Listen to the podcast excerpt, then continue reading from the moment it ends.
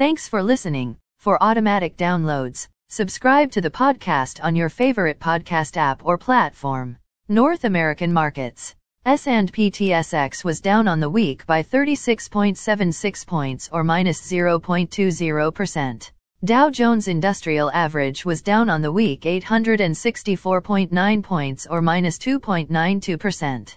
Nasdaq was down on the week by 340.02 points or minus 3.01%.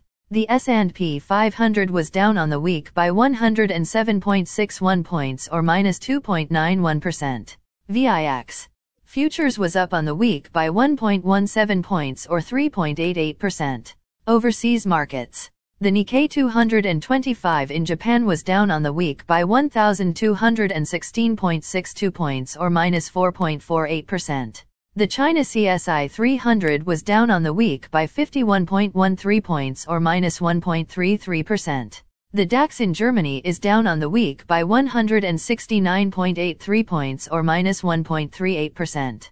The CAC 40 in France is down on the week by 21.07 points or minus 0.36%. The FTSE 100 in London is down on the week by 124.79 points or minus 1.78%.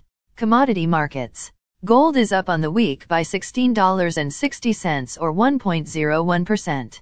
Silver is up on the week by 18 cents or 0.96%. Crude oil is up on the week by 31 cents or 0.39%.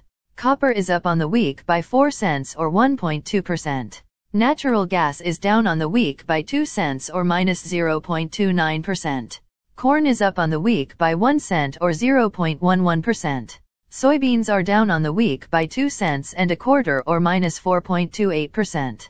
Wheat is up on the week by 7 cents or 4.66%. The Canadian dollar is down on the week by minus 5.66 basis points or minus 4.27%. Highlights of this week's news. On Monday, we get Australian inflation data, Eurozone Manufacturing Purchaser Manager Index, Canadian Manufacturing Purchase Manager Index data, Canadian Budget Balance Balance, Japanese Consumer Price Index data and Australian interest rate statement. Statement On Tuesday, markets look forward to Eurozone Purchaser Price Index data, United States Factory Orders and New Zealand interest rate announcement. On Wednesday, set to be released is Eurozone Services Purchaser Manager Index data and Canadian Building Permits information on Thursday. We look forward to Eurozone retail sales.